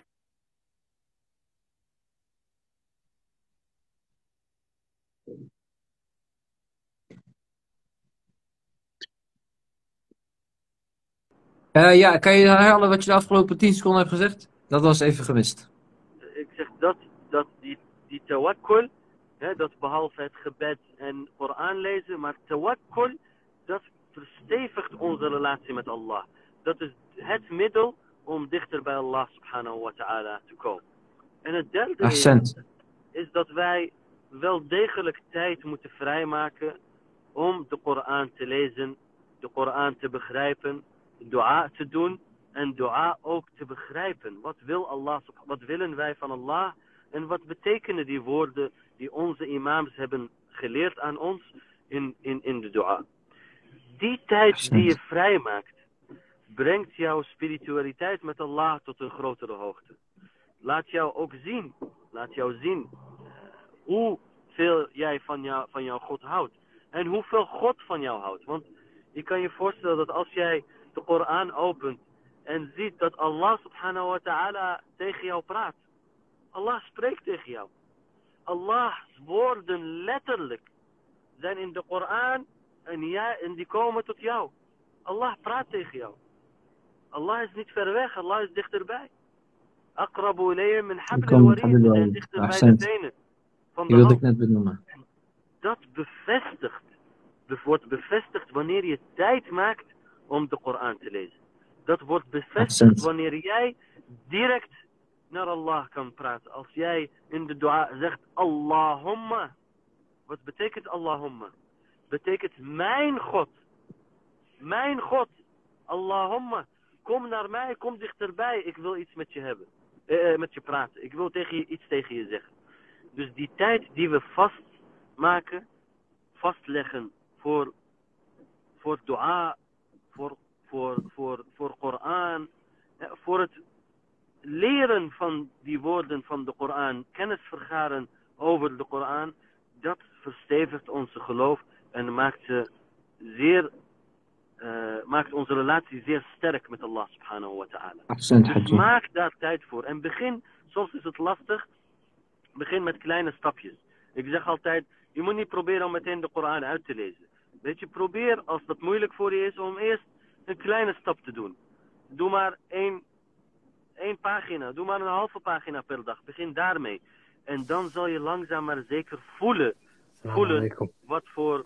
Uh, alaikum assalam wa rahmatullahi wa barakatuh. Nou wordt het. Dan zal je voelen... Dan zal je voelen hoe, hoe, hoe dicht jij bij Allah subhanahu wa ta'ala bent. En zal die relatie versterkt worden met Allah subhanahu wa ta'ala. Prachtige invulling, Hadji, van, van hoe wij inshallah dichter tot Allah subhanahu wa ta'ala kunnen komen. Uh, dus ja, eigenlijk uh, uh, door middel van ibadah, wat jij zegt. Ibadah kan alles omvatten. Zoals de barmhartigheid van Allah subhanahu wa ta'ala ook alles omvat. Uh, de Murtada, jij hebt ook uh, uh, ja, meegehoord met, met wat wij vandaag hebben besproken. Hadji Waiel heeft prachtige uh, antwoorden gegeven op hoe barmhartigheid, hoe tawakkul, hoe ibadah in deze maand extra speciaal is en wat we daarmee kunnen bereiken. Um, wat zijn aspecten daarin dat jou heeft geraakt? Of, of zaken die jij misschien, vooral over tawakkul misschien, uh, uh, kort kwijt kan om even een bruggetje te maken? Assalamu alaikum. Assalamu alaikum. Fijn dat je erbij kan zijn op deze laatste tijdstip. Geen probleem. Assalamu alaikum iedereen. Um, kijk, dat is een, uh, een vers die mij wel aan het denken heeft gezet. Vooral ook als, als ik nadenk over de maand, heilige maand Ramadan. En dat is in Surat Al-Imran, vers honderddrie, waarin Allah zegt: Wa'tasimu bihablillahi jami'a. Dus ik ben op zoek gegaan naar wat, wat, wat is hier hablillahi jami'a. Wat is habl? Als je kijkt wat Allah zegt, hou stevig vast aan de touw van Allah. En een van de, van de tafasi zeggen, en een van de betekenissen zeggen ze dat de touw hiermee de, de Koran wordt bedoeld. De woorden van Allah subhanahu wa ta'ala worden bedoeld. En als je nou even nadenkt en even die relatie legt met de ayat die je net hebt, hebt voorgelezen, Sayyid, ah, uh, uh, uh, over dat in de maand Ramadan Allah subhanahu wa ta'ala de Koran heeft laten neerdalen. Ik, ik zeg altijd, voor mij is maand Ramadan de maand van hoop. Want de Heilige Koran, als we de Heilige Koran lezen, is, is het een, een, een boek die jou als persoon hoop geeft, jou als persoon motiveert, inspireert, jou als persoon kracht geeft om door problemen heen te gaan, jou als persoon tawakkul geeft. En dat is, en dat is denk ik die, die, die verbinding, en dat is wat de, wat de uh, Hadji Waiel ook over heeft, die tawakkul. Hoe kan je die tawakkul ook krijgen? Is door... Wanneer je van iemand houdt, of je, dan wil je met diegene praten. Dan wil je ook horen wat hij te zeggen heeft. En als wij willen horen wat Allah subhanahu wa ta'ala te zeggen heeft naar ons, dan moeten we de, de Koran lezen. De dua is een gesprek tussen ons en Allah. En de heilige Koran is Allah subhanahu wa ta'ala die met jou praat. Die tegen jou zegt en jou vertelt wat jij nou nodig hebt. En wat nou belangrijk is voor jou. En ik denk dat dat ook wel heel essentieel is. Om, tenminste, ik zat er afgelopen jaar ook over na te denken. Subhanallah, het is ook wel een zegening voor ons. Hè? Dat, we, dat Allah subhanahu wa ta'ala ons heeft gezegend. Dat we de maand Ramadan, een maand met Layali al-Qadr, een dag dat, dat um, uh, gelijk staat aan, um, de, aan duizend maanden. Een dag, een maand waarin, waarin de Koran is neergedaald. Een maand waarin dat voor Allah subhanahu wa ta'ala een van de beste maanden is. Dus het is een grote zegening dat Allah subhanahu wa ta'ala ons de kans heeft gegeven om die maand weer mee te maken.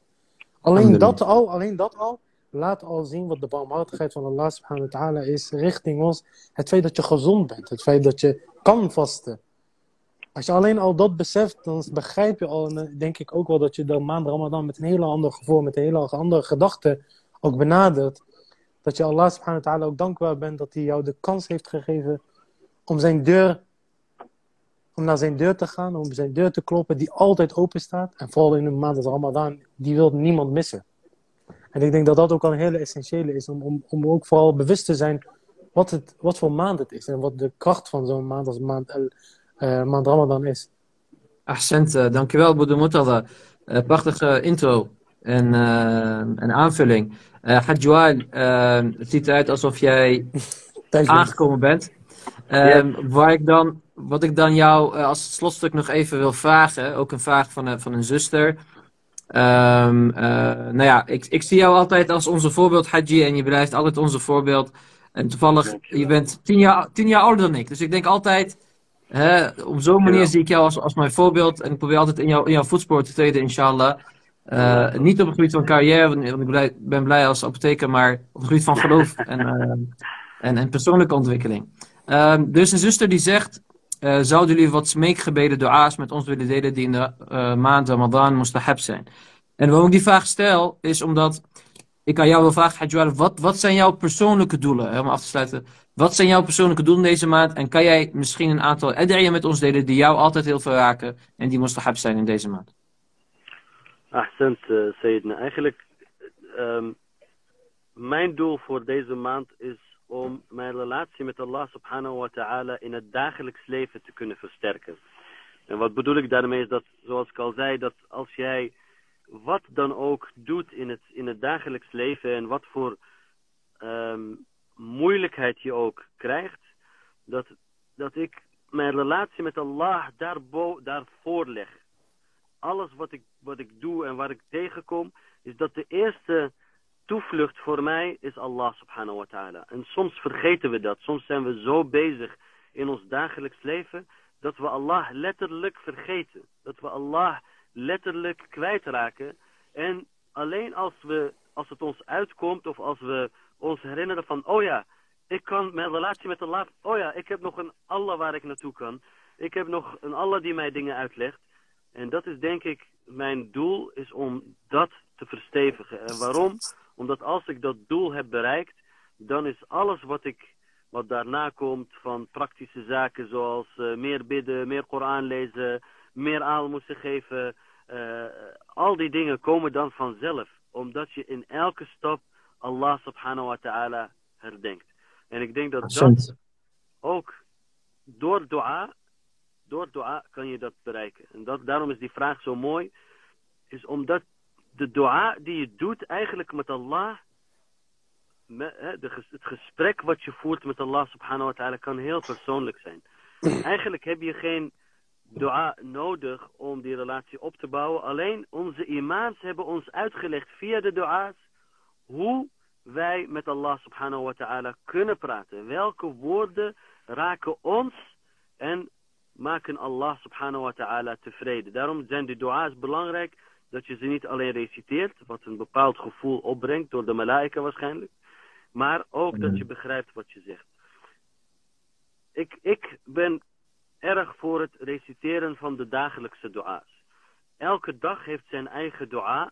En waarom is dat belangrijk? Omdat dat korte dua's zijn die steeds een klein beetje een aspect van, van mijn leven onder de aandacht brengen van mezelf en van Allah subhanahu wa ta'ala. Als je die, die dua's, die dagelijkse du'a leest, zijn korte dua's, maar die brengen ja. je net op een andere manier in contact met Allah subhanahu wa ta'ala. Ik zou echt op het hart drukken om elke dag die dua's te lezen. Alhamdulillah, uh, volgens mij via Ahlalbait Jongeren hebben wij deze dua's allemaal opgenomen en vertaald.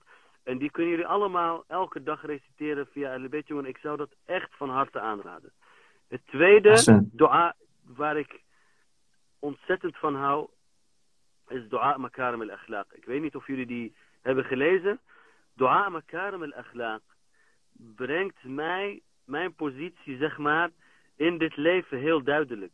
Het maakt van mij een nederig persoon die precies weet wat hij kan, wat hij niet kan, wat hij wel en niet moet doen in akhlaq. Dat is een gigantisch mooi dua die ik elk jaar reciteer tijdens Ramadan, omdat ik, omdat ik echt, het brengt mij weer bepaalde dingen, laat, die, laat het mij beseffen. Uh, een van de dingen die je in, uh, in die dua leest, Allahumma la tarfa'ni 'inda an-nasi darajatan illa ahtattani 'inda nafsi mithlaha ithnatayn darajatayn. Breng mij niet hoger in aanzien bij mensen voordat je mij twee tredes omlaag brengt in aanzien bij mezelf. Mm. Dus humbleness, uh, hoe doe je dat, zeggen dat in het Nederlands? Bescheidenheid. Uh, bescheidenheid. Uh, het leert jou om jezelf te kennen. Het leert jou om om te gaan met mensen op een juiste manier. En de derde, wat ook een hele mooie dua is, en dat is een hele lange dua, dat is dua Abu Hamza Thumali. Um, dat is een echt een fantastische dua. Dat is een fantastische dua. Ik zou adviseren om die dua niet in één keer te lezen. Maar die kan je opsplitsen. Je kan bij wijze van spreken elke avond in de maand Ramadan, elke schoor, een klein stukje lezen. Opsplitsen. Dat je aan het eind van de, ma- eind van de, uh, uh, uh, van de Ramadan de hele dua, inshallah, hebt gelezen. Dat is echt, als je dat doet, dan heb je een, een zegening, inshallah, van Allah. En brengt het jou heel dicht bij Allah om je doel, inshallah, te bereiken. Dat zijn voor mij de drie dingen die ik, die ik altijd van hou uh, tijdens de maand. Uh, Jazakumallah khair, jazak Hadji. Prachtige Allah. Woorden. Ik wil jou enorm bedanken voor... Uh, voor ja, je hebt naast jouw wijkunsten aangetoond dat je tussendoor ook prachtige Mooi, aanvulling kan geven op dat gebied. Ja, ik, ik hoop dat ook ooit te leren. Nee, echt. Um, we gaan deze live zeker opslaan, want er is zoveel spiritu- spiritualiteit langsgekomen. Er is zoveel kennis langsgekomen. Zoveel begrip over ons geloof, over de heilige maand Ramadan, over de rahma van Allah subhanahu wa ta'ala, over de woorden van de heilige profeet. En ik kan je echt niks meer dan alleen maar jou bedanken voor jouw um, leiding hierin. En uh, alhamdulillah, shukr. Daarom uh, ben je ook onze broeder en, en kijken we naar je op. En we hopen inshallah ook tijdens de maand Ramadan vaker live te gaan. Om, om te, te genieten eigenlijk van deze uh, um, prachtige lezingen van jou. Dankjewel voor je tijd, Hadji. Inshallah, fijne, fijne Ramadan. Uh, uh, mogen Allah subhanahu wa ta'ala uh, jou het beste geven. En ook inshallah voor jouw familie. Volgens mij ga jij zo meteen naar binnen. Dankjewel. Ik ga nog even kort verder met broeder uh, Murtada. Vergeet ons niet in jullie dua's in deze heilige Zeker. maand. En ik hoop dat iedereen een gezegende maand met zegeningen, rahma, barmhartigheid en maghfira uh, inderdaad zal krijgen, inshallah. Ahsan, jazakumallah. Tayyib alam faaskum Hadji. Wa alaikum assalam wa rahmatullah. Dankjewel Hadji Waiel. Ook bedankt namens uh, iedereen die mee heeft uh, gekeken. Zo, daar zijn we dan. Zijn we... Um, ja, ik, ik hou het uh, misschien nog een kwartiertje, max tien minuten ja, doorgaan. Ja. Uh, we hebben allemaal kleine ogen gekregen. Maar alhamdulillah, ik moet je eerlijk zeggen, dit geeft mij wel heel veel startkracht, startenergie om gelijk erin te komen. Want het nadeel klopt. van uh, wat er soms is, is dat we pas over tien, elf dagen denken, oh ja, we zitten in de maand Ramadan. Oh ja, ad'iyah, oh ja, Koran, oh ja, wat is de maand Ramadan? En daarom is het zo belangrijk om een, om een warming-up te doen. Hè? Hetzelfde als we gaan voetballen en we doen de warming-up. Uh, is om echt van tevoren al in de moed te komen. Alhamdulillah, shukr. Vanavond is inshallah, ja, wat ik zeg, uh, haast voor alle geleerden, uh, morgen de maand Ramadan. En anders kan je natuurlijk gewoon vasten met de intentie dat morgen de maand Ramadan is en een vaste, in de maand Sha'ban kan het natuurlijk nooit kwaad.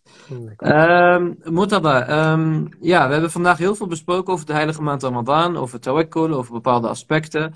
Uh, ik heb in het begin ook Sayyid Mohsin gevraagd wat, wat je persoonlijke doel is. En die vraag wil ik ook aan jou stellen. Heb jij al nagedacht over aspecten die jij deze maand mee wil nemen in jouw persoonlijke groei? Uh, zowel misschien op het gebied van geloof als, als, als persoonlijke ontwikkeling? Ik, ik, denk, ik denk in het algemeen is uh, waar ik... Kijk, ik, denk, ik zie mezelf niet als een perfect persoon. En, en, en ik weet dat ik zelf ook natuurlijk bepaalde misschien karaktereigenschappen of, of bepaalde dingen heb die, waar ik in mezelf moet verbeteren. Dus ik zie het meer als een, als een... Er zijn twee dingen die ik wel heel belangrijk vind voor de komende maand Ramadan. Is dat ik ten eerste mezelf wil verbeteren als mens. Dat ik echt kritisch wil gaan kijken ook naar mezelf. Omdat het juist, juist een, een maand is waar Allah subhanahu wa ta'ala zijn deuren open heeft. Waarbij de shaitaan is geketen, de deuren van hel dichtgaan. Dit is het moment, en zoals ik ook al net zei, dit is een maand van hoop. Een maand waar Allah subhanahu wa ta'ala, waar, waar letterlijk uh, de verzen van, vanuit de Heilige Koran, uh, uh, waarbij Allah zegt, in sa'alaka ibadi anni fa inni qareeb. Dat wil ik, tenminste dat is mijn doel, dat wil ik echt gaan ervaren, dat ik echt daadwerkelijk het gevoel heb dat Allah subhanahu wa ta'ala echt dicht bij mij is. Dat Allah subhanahu wa ta'ala daadwerkelijk er voor je is. Ten alle tijden. En, en wat heel belangrijk is, dat proberen dat ook vast te houden. Sinds. En ik denk dat het ook een maand is waarbij je, waarbij je ook wel toch wel, dat vind ik het mooie van maand Ramadan, is dat het toch ook wel een maand is die je ook hoopvol maakt. Hè? En vooral als je kijkt ook naar de, de, de, de al-Qadr, Uh, bijvoorbeeld de, de ad'i die ook uh, Hadji Waiel ook benoemde. Als je die alleen al leest, dan, dan voel je de liefde ten eerste. Dan voel je de rahma van Allah subhanahu wa ta'ala. En ik denk vooral die liefde. Die liefde van Allah, dat als je die dua leest, dat je ook daadwerkelijk het in je hart voelt. Dat Allah subhanahu wa ta'ala van jou houdt. Dus de, en, en, kijk, we lezen allemaal ook in, in, in dua Kumail. Waar, waarin we zeggen, ja, sari' al-radha, ighfir liman la yamliku illa ad-du'a. Mm. Wat ik, wat ik daar vooral heel mooi aan vind, is vooral de beginstuk. Waarin, waarin we zeggen, ja, sari'a al-radha. We zijn, we zijn, kijk, het is, het is, het is best wel mooi. En voor de mensen, wat, wat betekent dat? Ja, sari'a al-radha betekent, uh, oh jij die snel tevreden is. Oh jij die snel tevreden, zijn tevredenheid snel kan bereikt worden. We, we denken vaak dat, dat, dat ik uh, duizend gebeden moet doen, dat ik de hele Koran moet lezen, om dan pas de vergeving van Allah te, te bereiken, of zijn tevredenheid te bereiken. Terwijl we in de dua Kumail zeggen, ja, sari'a al-radha, oh, die snel tevreden is over mij. Allah subhanahu wa ta'ala zegt, en dan de, de, we gaan verder, dan zegt hij, la yamliku illa du'a. Degene die alleen de du'a heeft als, als gene, toevlucht. Als toevlucht, zijn smeekgebeden. Ja. En dat is ook wat Hadji Waiel ook daarnet benoemde, is dat de du'a is jouw tool om tevredenheid bij Allah te bereiken. En de tevredenheid, en dat is echt zo essentieel te begrijpen, is dat je Allah subhanahu wa ta'ala's vergeving en tevredenheid snel kan bereiken. En dan kijk, Allah subhanahu wa ta'ala wil niet per se dat jij jezelf opsluit en constant alleen maar dua's en, en gebeden doet, et cetera. Maar wat Allah van jou, van ons wil, is dat we die pure intentie, die ene moment hebben, dat we oprechte berouw tonen, dat we oprecht op zoek zijn naar die connectie met Allah subhanahu wa ta'ala. En dan zul je zien dat Allah subhanahu wa ta'ala jou gewoon zegent. Want dat is wat hij wil. Hij wil dat we met hem praten. Kijk, we hebben allemaal, we, we hebben allemaal moeilijke momenten. We hebben, al, we, komen, we hebben allemaal wel eens problemen in onze leven. Situaties waarbij je echt denkt van, hoe kom ik hier nou uit? En dat, en, dat is waar, dat, en dat is hetgene waar je naar op zoek bent. En dat is die, wanneer je die connectie hebt met Allah, dan zal je ook die liefde voelen. En dan zal je ook die kracht voelen. Dat je daadwerkelijk de hele wereld aan kan. Accent. Ja, heel mooi gezegd. Ik, het, mooie, het mooie van wat je hebt gezegd is dat je gewoon merkt dat... Weet je, je kan erover praten als je in die momenten hebt gezeten. Hè? Als je inderdaad moeilijke momenten hebt meegemaakt. En dat hebben we allemaal wel meegemaakt. Maar het verschil is, wat doe je in die moeilijke momenten? Ga je naar wanhoop? Of ga je dan denken, weet je, ik ga naar mijn Heer. Ik ga naar mijn Schepper. Ik ga naar Allah subhanahu wa ta'ala. Ik ga naar de dua's. Ik ga naar de Koran. En dan merk je dat jouw ervaringen gemixt worden met de wijsheden en de barmhartigheid van Allah subhanahu wa ta'ala. En dan kan je inderdaad makkelijker over praten. Dan is het niet alleen maar theorie wat je hebt meegemaakt. Maar je hebt iets meegemaakt en je hebt dat gekoppeld met iets wat je uh, leest en hebt, jezelf hebt, je ziel hebt voorbereid voordat je die dingen hebt meegemaakt. En, en dat is het mooie, en, en dat merk ik ook heel erg in, in wat jij zegt, is je hebt in die momenten gezeten. Je hebt die moeilijke momenten meegemaakt en je bent toen naar Allah subhanahu wa ta'ala gegaan. En dan voel je die barmhartigheid van Allah subhanahu wa ta'ala nog meer. Nog meer dan dat je momenten meemaakt dat je misschien gewoon terugkomt van school of van studie en dat je het ook al aanleest. En dat is denk ik ook de zegening van het meemaken van een beproeving. Wij denken natuurlijk uh, in deze wereld gezien van ja, het is heel vervelend om een beproeving mee te maken. Het is niet goed. God, sommige mensen ouderen denken, God houdt niet van jou, hè, want je hebt het slecht. Terwijl beproevingen zijn eigenlijk in de ogen van Allah subhanahu wa ta'ala, in het perspectief van de islam, juist zegeningen. Momenten die jou juist tien kilometer aan status kunnen verhogen bij Allah subhanahu wa ta'ala. En jou een enorme ja, barmhartigheidsbad kan geven. Omdat je dan meer de neiging hebt om naar Allah subhanahu wa ta'ala toe te gaan. Eh, met, een, met een ander perspectief in jouw hart. En, en dat hebben we allemaal meegemaakt. Maar heel erg mooi wat je zegt, uh, Broeder Murtada. Dank je wel daarvoor. Ja, een klein voorbeeld die ik soms aan, aan, aan uh, mensen geef is... is uh, Wie, wie was nou echt heel hoopvol? En dat als je kijkt, is bijvoorbeeld Nabi Adam alayhi salam. Als je kijkt naar zijn verhaal, hij was, hij was in de Jannah, hij was dichter dan dat kon je niet bij Allah subhanahu wa ta'ala zijn. Accent. Dichter dan dat kon je niet bij Allah subhanahu wa ta'ala zijn, maar op den duur werd hij teruggestuurd naar het aarde. Maar wat, wat, wat, wat voor gevoel zou Nabi Adam alayhi salam op dat moment wel hebben gevoeld? Van heel dichtbij zijn bij, bij je schepper, bij Allah subhanahu wa ta'ala, bij je geliefde. En opeens ver weg zijn. Maar toch was Nabi Adam alayhi salam zo hoopvol. Toch was Nabi Adam alayhi salam in staat om... om en, en dat heeft er ook voor gezorgd. Kijk, en, en dat is denk ik, als we dat vergelijken met onze leven... Is, er zijn momenten waarbij je, waarbij je je echt zo dicht bij Allah voelt. Maar er zullen momenten zijn in je leven waarbij je het gevoel hebt dat er geen uitweg is. Ja. En dat is wanneer je vasthoudt aan de ad'iyah, dat je vasthoudt aan de Ahlalbait, je vasthoudt aan de heilige Koran. En dat is de touw. En dat is de touw die jou verbindt met Allah subhanahu wa ta'ala. Dat is de touw die jou uit, uit die donkere put kan naar boven trekken.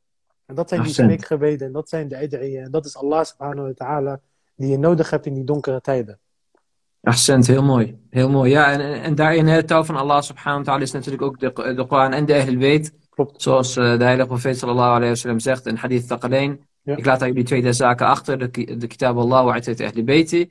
En een mooie vers hierin is natuurlijk uh, in soort Zumar, uh, uh, hoofdstuk negenendertig, vers uh, drieënvijftig. Uh, Bismillahirrahmanirrahim. Qul ya ibadi alladhina asrafu ala anfusihim. La taqnutu min rahmatillah. Dus uh, uh, zeg aan mijn dienaren die buitensporig zijn geweest tegen hunzelf. Oftewel, ze hebben vele zonden verricht. Wanhoop niet aan de barmhartigheid van Allah subhanahu wa ta'ala. Weer een oproep van Allah subhanahu wa ta'ala. Dat wij moeten geloven in zijn barmhartigheid. Dat zijn barmhartigheid alle zonden vergeven. En, en dat, dat is voor mij, hè, in mijn periode, laat ik zeggen tussen vijftien en twintig jaar. Uh, heel belangrijk geweest in mijn ontwikkeling. Deze vers heb ik echt meerdere malen gelezen. Meerdere malen over gereflecteerd. Van goh, wat betekent dit nou eigenlijk voor mij?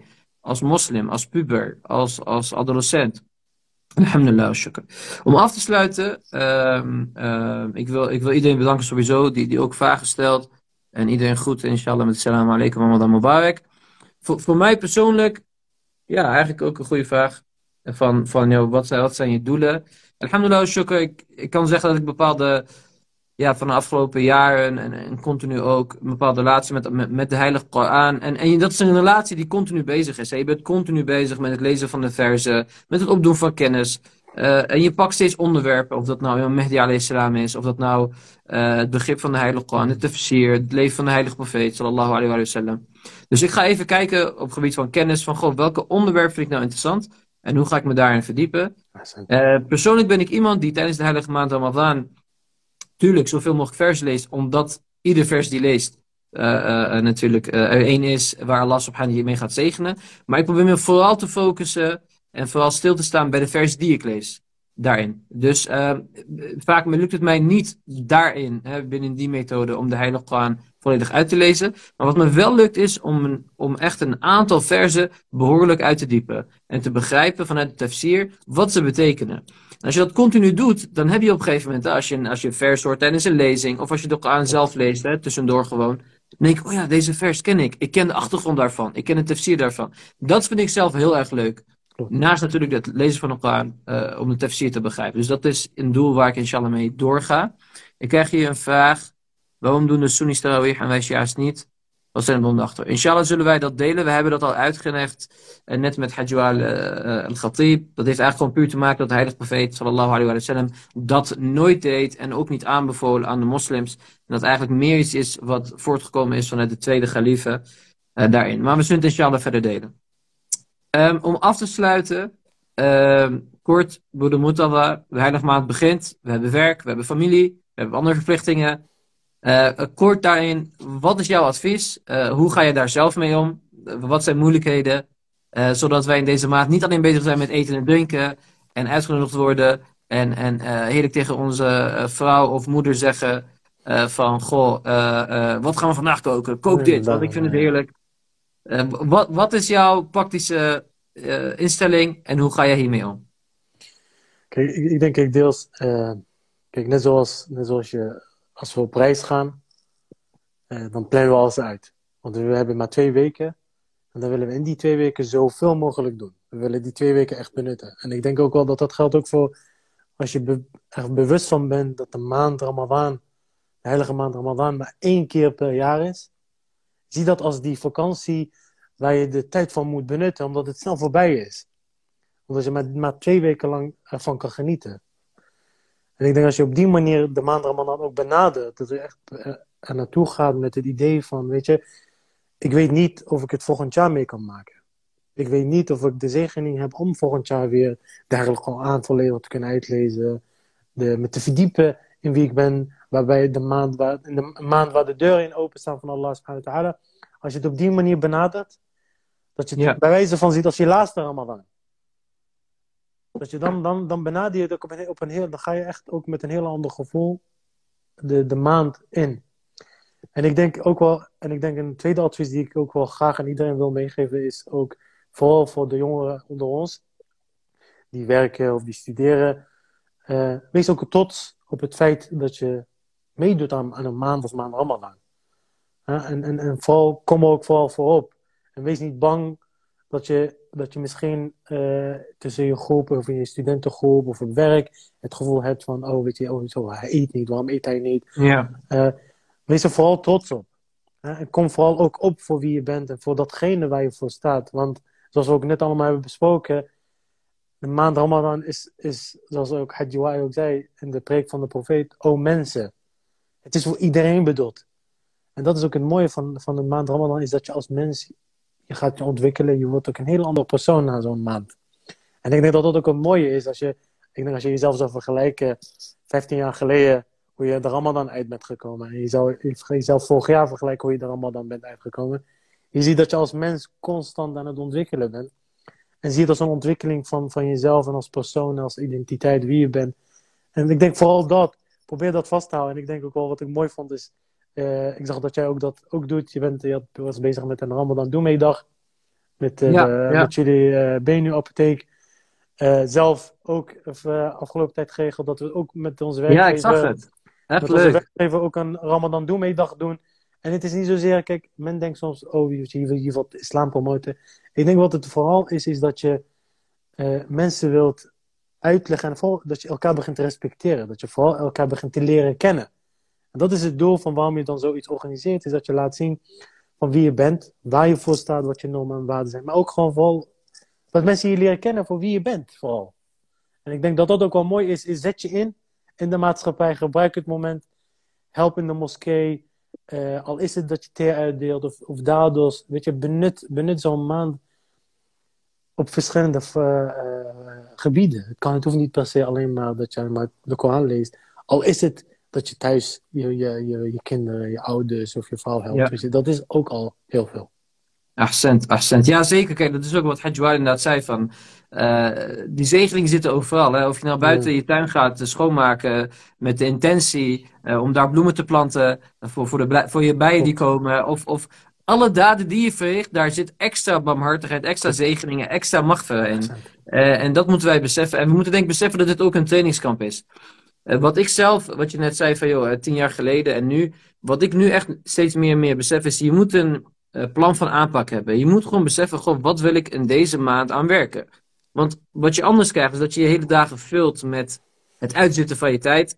Oftewel, je denkt alleen maar aan, aan, aan honger. Uh, je denkt alleen maar aan dorst. Waar een, een bootje pindakaas opeens het lekkerste is wat er bestaat. Omdat je jouw ziel alleen maar bezighoudt met eten en drinken. Je bent alleen maar op TikTok, je bent alleen maar op Instagram aan het scrollen. En je komt niet tot de kern van de heilige maand Ramadan. Omdat je geen plan van aanpak hebt. En dat is mijn advies. Kijk, pak ook je rust waar je rust kan pakken. Je kan niet vierentwintig zeven bezig zijn. Maar maak een plan van aanpak. Als het de avond is, denk ik, oké, okay, ik ga eerst eten met mijn ouders. Of uh, ik bijvoorbeeld, of met mijn familie. Ik ga thee drinken. En dan ga ik bijvoorbeeld van half... half twaalf tot twaalf uur ga ik deze dua lezen. Dan ga ik een lezing bekijken. Want er zijn heel veel lezingen die gegeven worden. Dan ga ik de Koran lezen. En op zo'n manier dat ik de tafsir erbij hou. Dat ik de vertaling erbij hou. Maak een plan van aanpak. He, misschien soms een rustdag. En de heilige profeet zegt ook. Wa anfasukum fihi tasbih. Wa nawmukum fihi ibadah. Zelfs jouw slaap is aanbidding van Allah subhanahu wa ta'ala. Um, plan van aanpak is het belangrijkste wat, wat ik mee wil geven voor iedereen. Uh, want als je geen plan van aanpak maakt, dan, dan is deze maand gekomen en weggegaan, zonder dat je gebruik maakt van die extra zegeningen die erin zitten. Ascent. Alhamdulillah, shukr. Um, ik denk, prachtige live. Uh, we hebben meerdere dingen uh, mogelijk gemaakt. Jij hebt het, uh, het be- beste voor de laatst bewaard met jouw komst. Alhamdulillah. Uh, we gaan Iedereen het zeker opslaan. Ja. Inshallah ook uh, delen uh, via de podcast. Um, alhamdulillah, shukr. Uh, we hebben er zin in. We hebben zin in de bijeenkomsten, we hebben zin om elkaar te zien. Uh, we willen nogmaals graag iedereen ze- uh, feliciteren met deze uh, aanvang van deze prachtige maand. Mogen Allah subhanahu wa ta'ala belonen. Doe dua bij Allah subhanahu wa ta'ala. Zet, heb een intentie richting Allah subhanahu wa ta'ala. Misschien wil je beginnen met je hijab te veranderen. Misschien wil je beginnen om te leren te bidden. Misschien wil je die ene zonde die je zo vaak verricht ermee stoppen. Maak een intentie bij Allah subhanahu wa ta'ala. En inshallah zal Allah subhanahu wa ta'ala daarmee helpen. Uh, Broeder Murtada, aan jou de laatste woorden en dan uh, sluiten we af inshallah. Je hebt uh, heel veel mooie woorden gezegd, uh, Sayyid. En ik, ik denk, het, het, het, mijn laatste boodschap is, is uh, weet je, Gods vergeving en Gods liefde is, is, is onvoorwaardelijk. Het is iets wat, wat, wat ons allen kan bereiken. En ook heel snel kan bereiken. En ik denk vooral, uh, dat, dat misschien maakt dat me wel heel, heel, misschien emotioneel op een of andere, maar echt vooral die liefde, dat je die soms... Ik denk dat jij dat ook al wel hebt, eens hebt gevoeld. Dat je die echt die liefde voelt. Ik denk dat dat echt een zegening is. Dat je wel eens dat, dat gevoel moet... Uh, dat je dat gevoel hebt gevoeld. Dat echt Allah zo dicht bij je is. Dat je, dat je hem echt bij je voelt. Hè? Dat je voelt dat hij je kracht geeft. En ik, mijn advies zou zijn echt benut deze maand op zo'n manier.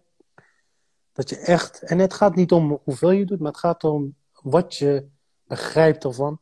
En dan zal je zien dat je stapgewijs... Zo Allah subhanahu wa ta'ala echt... dichtbij gaat voelen en je zijn liefde en zijn warmte echt om je heen voelt. En ik, en ik wens iedereen echt een gezegende maand.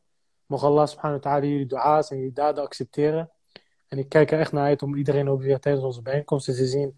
En inshallah mogen Allah subhanahu wa ta'ala ons, uh, ons zijn liefde en barmhartigheid. Uh, is dit onze... onze... Ahsend. Amin. Amin. Ajma'in inshallah. Amin. Dank u, Abu Murtada. Voor iedereen, assalamu alaikum wa rahmatullahi wa barakatuh. Ma'assalam. Fi imanillah.